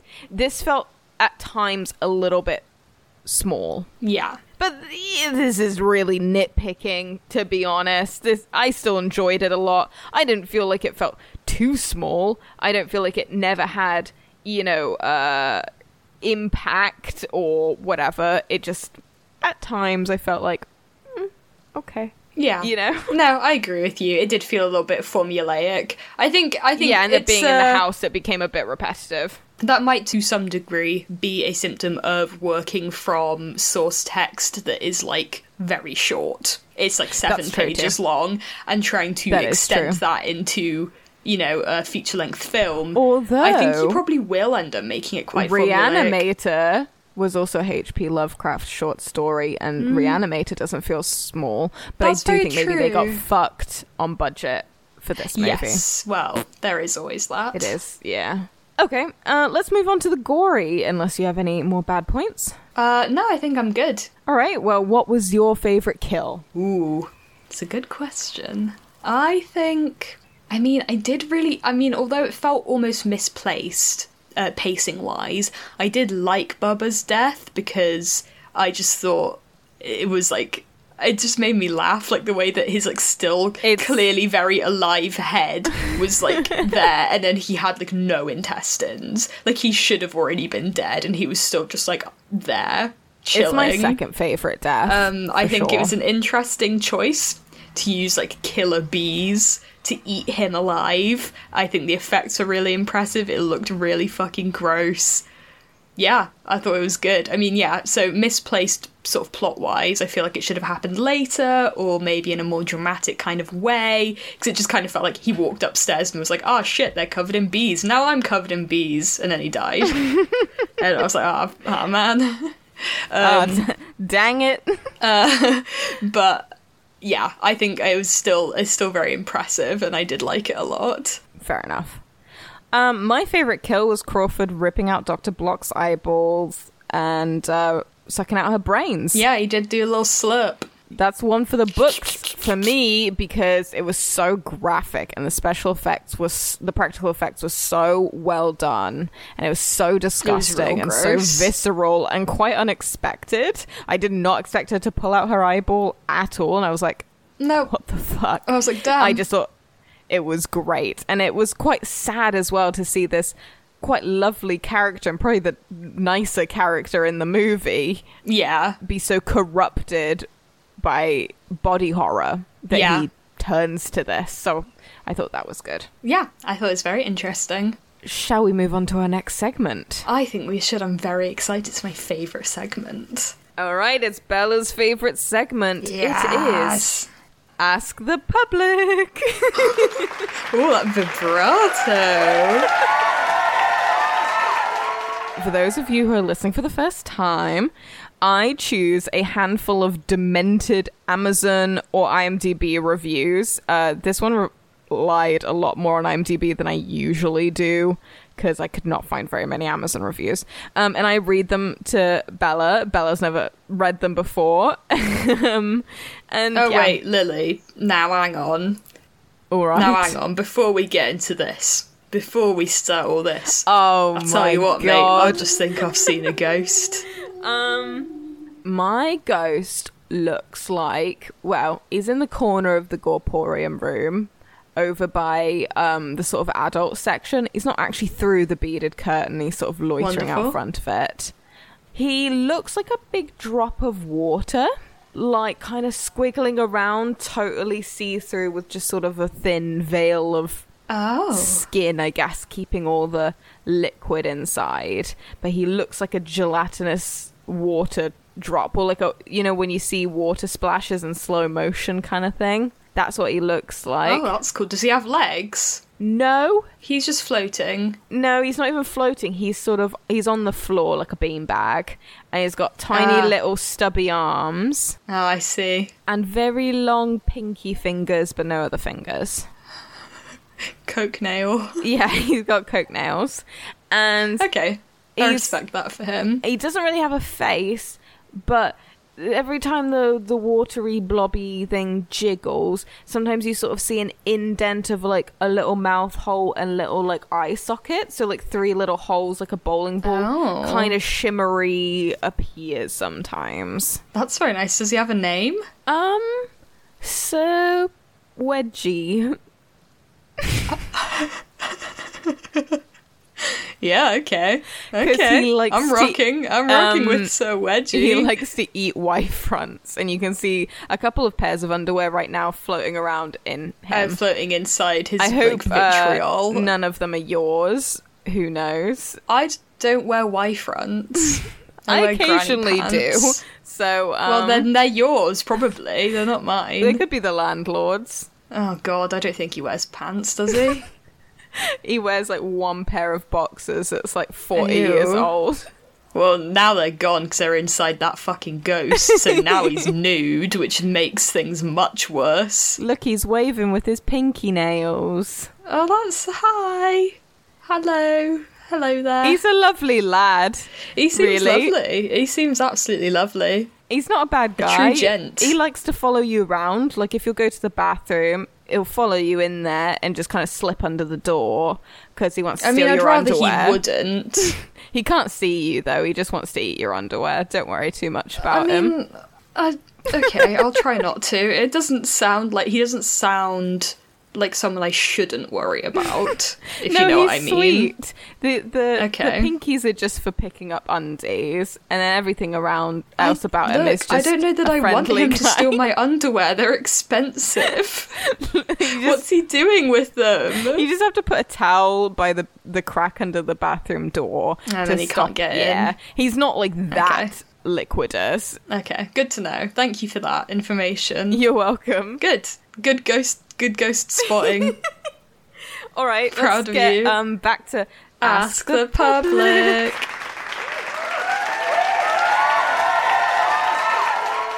All right, let's go. Let's go. Let's hit it. Less Than a B movie by Lord Reese. If you're really bored, then watch it. If you're homesick, Okay. find something really funny like some old Peter Sellers in brackets Pink Panther movies and watch them. Now that's entertainment. How this Very movie interesting notion. is comparable to Pink Panther Peter Sellers movies is interesting. And also like if you're bored watch this one. If you're sick, find something else. Don't watch this. that is very interesting. I mean, I rewatched the Peter Sellers Pink Panther movie, the Pink Panther Returns. I don't fucking know which one it was, and I was very, very disappointed at the lack of the animated Pink Panther. Yeah. I yeah. understand that he it, that Peter Sellers is the detective that's always after the Pink Panther. But there's not enough of the Pink Panther in the movie. I was like, I don't fucking care about this old detective bitch. Give me the funny pink cat. Yeah. I I, I Um, understand. I mean, it was fun, but there's definitely some there's definitely some uh, you know criticisms to be made about those movies. I would say. Um, yeah. It's just interesting that well- this man's uh, mind went immediately to from from beyond. Clearly, he was he, Panther. clearly he was homesick. yeah, and it, it wasn't doing it for him. He had a sick day, and it, it was he was like it's pink. To be fair, they've been showing Pink Panther a lot on the TV recently. So if this is a recent review, then that's probably why. I don't think any of the reviews are particularly recent. They're all from 1986, when IMDb was invented. yeah, before the internet. is actually there was is a hard a hardcover book of IMDb, I and would, you'd write in your review and send it in the post, and then they would reprint it and send it back out to everyone, and it was a real pain in the ass for everyone involved. All right, three stars by Toad from Mario Kart. Obviously, Sure, yes, be sure you want what you order. okay. So this was not for Elaborate. them. be sure you want it. before you order it. Just yeah. I Love It by Christopher. I am fan Jeffrey Combs. He is brilliant at horror film as Science Man, like Reanimator. It film is bit strange, but brilliant film. Oh, Christopher, a man after my own heart. I am also I am fan of Jeffrey Combs. He is brilliant at horror film as science man. I could not agree more, man. frankly. Um, I love a science man. And I love you, Christopher. Thank you for your input. I really value it deeply. Thank you, Christopher. Thank you, Christopher. He loves it. Classic horror and very weird by Rob. Kinky sex and brain sucking. What's not to like? That's Rob Zombie. yeah. Okay, the next one's my favorite. Sometimes a cigar is just a cigar by Eyeball, but sometimes it's a penis. Oh, is that the whole review? yeah. Sometimes a cigar Some- is just a cigar as the title, and then, And then sometimes, it's a penis. sometimes it's a penis. Very interesting. Okay. I'm not sure that I can agree because I don't know what he means, but sure. I think Cool. he means like the sexual connotations. I guess. Right. This is a very scary movie by Jacob. This is a very scary movie. It has great acting. It also has a great storyline. It is one of the scariest movies I have ever seen. If it does not oh. scare you, no movie will. This is scarier than The Shinning. Did he spell it? The shinning? He did. Or did he just. Do you want to get sued? Amazing. He thinks this movie's scarier than the than the shinning. The fact he That's thinks very it's the scariest movie of all time. Claim. This movie is in no way scary. So I think that's a very funny take. That this is I don't even think this The movie is scariest film of all designed to be scary. No, I don't think so. It's like a comedy horror, like like Reanimator is, It's which not is again supposed to be like quivering in your fucking no, by no means. no. Something about it really struck a chord with Jacob. Yeah. he didn't like it. He's very scared. Scarier than the shinning. Scarier than the shinning. He clearly far. did not want to get sued whilst writing this review. Gotta be careful. Gotta be careful. All right, this is my final review, and this is a cracker. Right. All right. They are childproof locks, Doc. Ha ha ha ha ha ha ha. By Stu. Okay. Well, what do I say about such a beautiful film? For one thing, we only get to see Jeffrey Combs healthy for about two minutes. And the other thing, not enough boobs. Well, they show the ugly guys Wait. quite a bit, but that is not what I want to see. And then when the black guy dives down the stairs in his barely there undies, I could do without that. Besides those bad parts, there are plenty of good ones to even it out. Not scary, but What? interesting and funny. Trust me, another great film. Run to your local video outlet and get this classic. I'm. He, wow. There's a lot of contradiction happening within one sentence, even. My favorite bit by far is just like the downside is like, well, they show the ugly guys for quite a bit, but that is not what I want to see. that is not what I want to see. There's not enough boobs. Men are wild. This is a hilarious review. Local video outlet? What year is this man When was- living in? I 1986. This review is from 2018, so I don't know. Like, where is he getting this from? Run Uh, your local video, video outlet. outlet. Blockbuster shut down like ten years ago, man. Actually, Get with the times, please. Wherever he's living, that's where I want to be. me Wherever too. there's a blockbuster, like still like on the corner, that's what I want. I miss a good blockbuster. All right, shall we move on to some trivia? I would love to.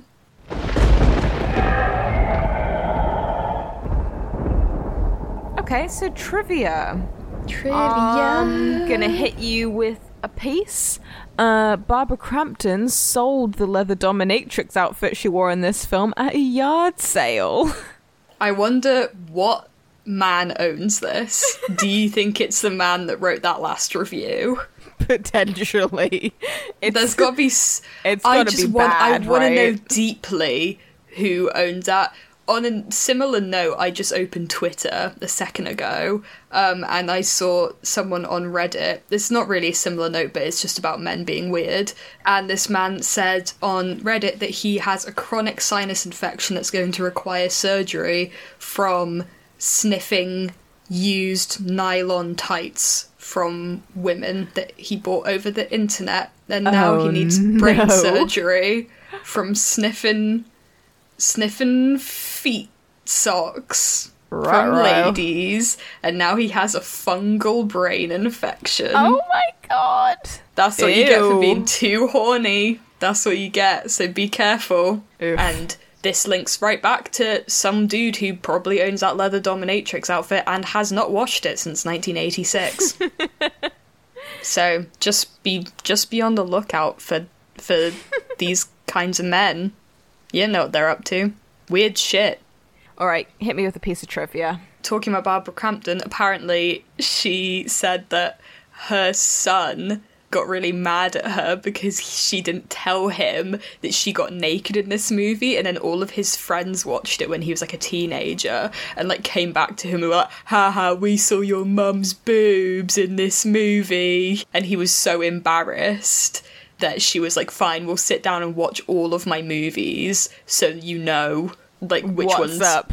Yeah. yeah, you know what's going on, and your friends can't make fun of you anymore for having a mum that has her boobs out in the horror movies. Yeah. Not that I think that's a reasonable thing to make fun of someone for, but teenage boys will do that. I also don't think I'd want to watch a movie with my mum's boobs in it. No, see, that's what I thought as well. I thought it I would just want my mum to be like, you know, it's okay for a woman to be naked and don't let them get to you, kind of thing, rather than be yeah, like, well, but I wouldn't want to watch it all No, at all. no. No. But you know, go. Who am I to judge? Got different parenting techniques. Who am I to guess. judge? It just made me laugh. It just made me laugh that his friends, like, this is like obviously years later. Yeah, um, you know, 20 years later, or whatever, his friends being like, haha, we watched a movie and your mum's boobs were in it.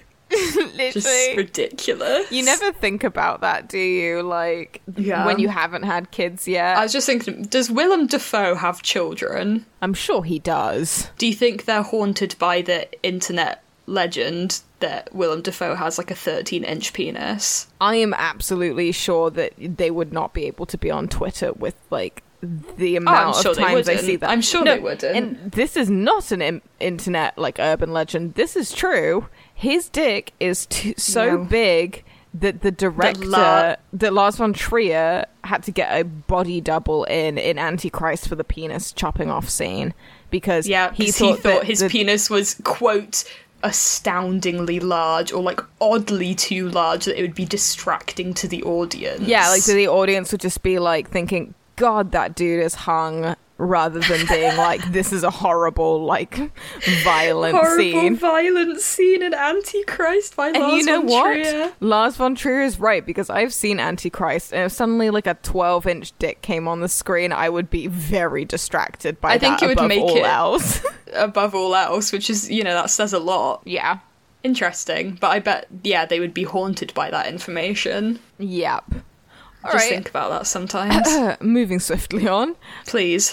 Stuart Gordon was interested in the possibility of making a series of Lovecraft films with all the same cast. Gordon, Combs, and Crampton would work together on a third Lovecraft adaptation in 1995, uh, Castle Freak, and Gordon would later direct two more Lovecraft works the film Dagon in 2001 and the second episode of the Masters of Horror television series H.P. Lovecraft's Dreams in the Witch House in 2005. So he just was obsessed with H.P. Lovecraft. He loves H.P. Lovecraft. Loves Yeah. him. Big fan. And um, Dr. Pretorius's character is named after Dr. Septimus Pretorius, Henry Frankenstein's former teacher, who seduces Henry to the dark side. And uh, Dr. Bloch was named after Robert Bloch, the author of the novel upon which Psycho from 1960 was based, and a friend of writer H.P. Lovecraft. Oh, So it's all, all come full circle. all tying together. I don't really, I don't know that I have much more trivia other than Okay. I think there was there was only one gore scene that was cut, which was Yes. a scene in which Doctor Pretorius hammers a nail through an unwilling female's tongue, and that was cut out. I think it's um, which for is the best. interesting. Apparently, that's pretty much the only cut. The one we watched was the unrated version, which is Yes, the available in the UK. unrated version. And apparently, Stuart Gordon managed to like get away with pretty much Everything. He didn't cut any full scenes. He only cut tiny, tiny little tidbits Yes. to take the sort of extremeness of the film down. But he managed to get away with pretty much leaving everything in, which is interesting, except for that tongue scene, which I, was one step too far, I guess. I guess so, yeah. Or he didn't even like it, maybe in the end. Yeah, maybe. Yeah, who knows? I have two little last tidbits. Uh, ahead. The resonator sound effects were later sampled in the song Intergalactic by the Beastie Boys. Excellent. And uh, the address of Pretorius's house is 666 Benevolent Street. I just think that's so Oh. funny. And it was filmed in Italy with an Italian crew in order to save money. Stuart Gordon said that the film would Ah. have cost $15 million to make in the United States, whereas foreign production enabled him to make it for only 2.5 million. Phew. Okay, let's get into our scores. So, Critics um, hat. critics hats. What does your critic hat look like this week? Well, I actually am wearing a hat already. Oh, of course. So easy. Um, I'm wearing a very beautiful hat that my dear friend Ruby knitted for me, and she's the one who taught me to knit. And it is very lovely, and it is lots of different shades of blue and green, and it has all different kinds of stitching in it. Um, and it's very beautiful, and I like it a lot. And it has a pair of matching gloves with it. So that's my critic's hat this week because it was the hat I already had on. Makes it simple. What's your critic's hat? All right, so my critic's hat has two strings that tie under the chin, Good. and it's a black hat. It's made of black crochet or knit, and it has huge elf ears coming off of it. Oh, wonderful. And then it has a little sort of like hole in the top so that part of my pink mohawk can stick out the middle. Just a little bit. Yeah, just a little tuft. You could tie it in a little ponytail and have it stick out the front like a unicorn. Yeah. So That'd that's be my nice. critic hat. All right. Lovely. So, Critic's hat on. How good is it out of 10? I give it a 7 out of 10, which is, you know, good score. I think Yeah. I would have given it higher. There was a couple things that detracted from it for me, just in the way that some things were handled, maybe slightly insensitively, that just took it down a couple points for me. But generally, very fun film. Liked it a lot. I also give it a 7 out of 10. I think that, yeah, there was some continuity, editing, plot hole. yeah, there's a, yeah, a couple plot holy and- things that are just yeah goofs that sort of thing. yes. It's just a little bit yeah. It's a little unpolished in areas, but I still think Yeah. it's a it's a great time and a a really fun 80s horror and a good example of body horror. So Oh, absolutely. Okay, personal preference. Despite your critical score, how much do you actually just like it on a personal level? I think mine's pretty in line with my critical score. I gave it a 7 out of 10 for personal preference too because I like it based on what I think critically it, it its merits are, which is it's fun, it's campy, it doesn't take Yeah, itself too seriously. Fine. There's more of a divide between the two. Like, there's Yeah. definitely some movies where I'm like, this needs a critic score of like three, but personally, but I I, like it. it. like an eight. Yeah, yeah. Yeah, um, but this I think is pretty in line just with Yes. what I genuinely think is good and bad about it. Yep, I gave it 7.5. Yeah, that All right. works. Fear factor. So, what are you afraid of this week? I keep seeing photos on Twitter of sea spiders. Hmm. I mean, uh, sea spiders that I think are like they're not a crustacean. I think they're more like a sea urchin type of a thing. I'm Or gonna like have to look scorpion? Are they like a sea up. No, scorpion? hang on. I'm looking it up right now. Sea spider. Not the Um, gagging. sea spiders are marine arthropods. Ooh, 70 centimeters? Fuck off. Ugh, they're the worst thing ever. No, they are not crabs, they're not crustaceans. They are just their own arthropod fucking things, and they are the worst thing on earth, and I hate them a whole bunch.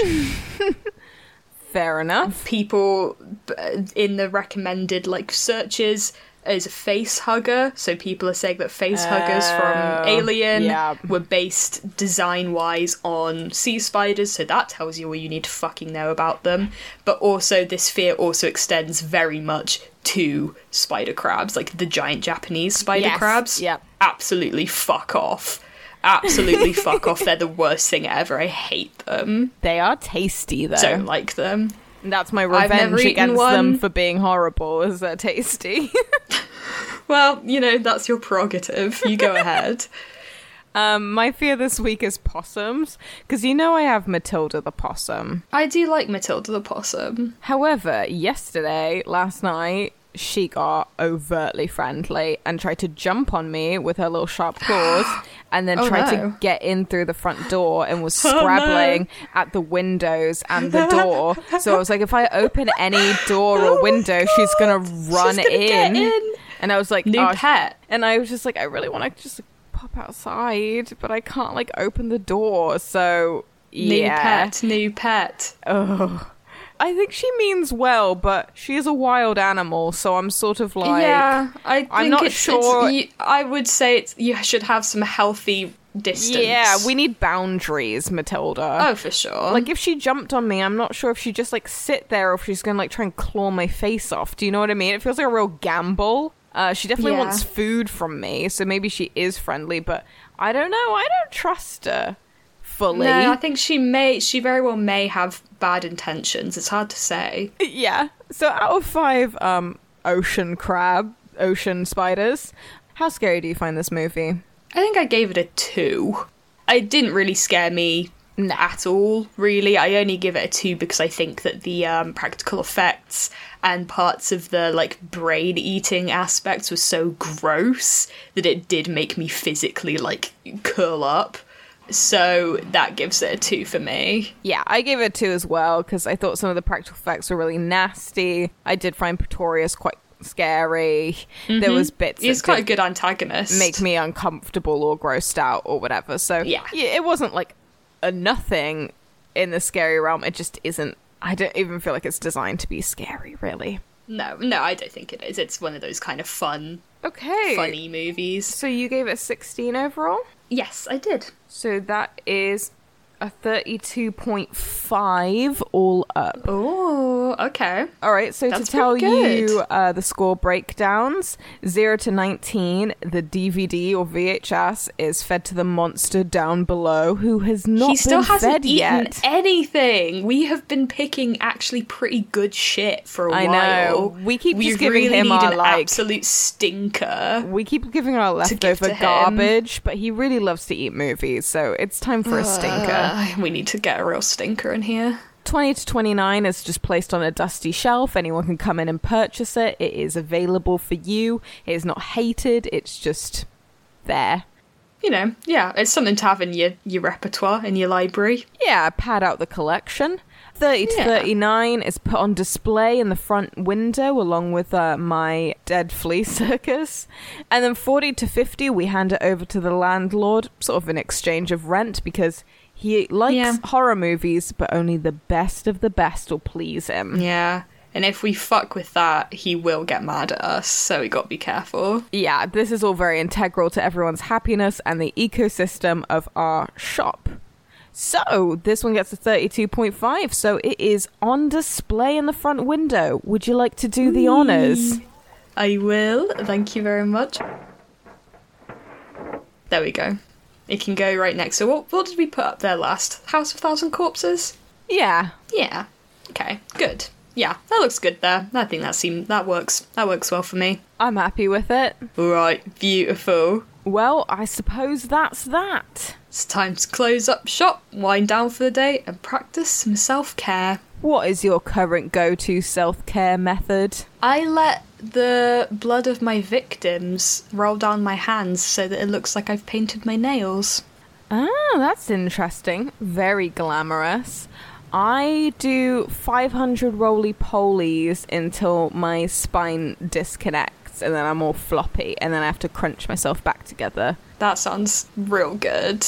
Now it's time for you to go home and look after yourself as well. And mind the open manhole cover. Do not look in it. keep walking. Yeah, I would say getting sucked down in there is definitely not a form of self care. And we'd be terribly upset if you never came back. Or if you came back in pieces. Be safe out there. And we'll always be here, creeping around the Gorporium. See you soon.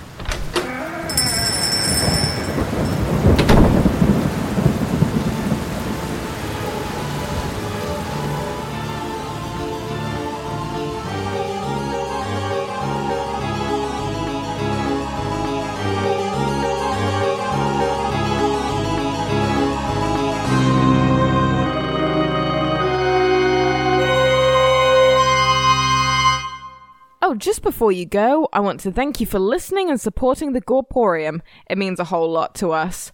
And of course, a huge thank you to our editor and night manager, Rebecca Gray, our executive producer and head in a jar, Brendan Hill, and our dad, Tyler Massey, for our theme song. You can find his weekly music podcast at WMSCP. If you listen on Apple Podcasts and you like what you hear, giving us a star rating or review is always very appreciated. And if you want to follow us on social media, we are at Gorporium on Twitter. See you next time at the Gorporium.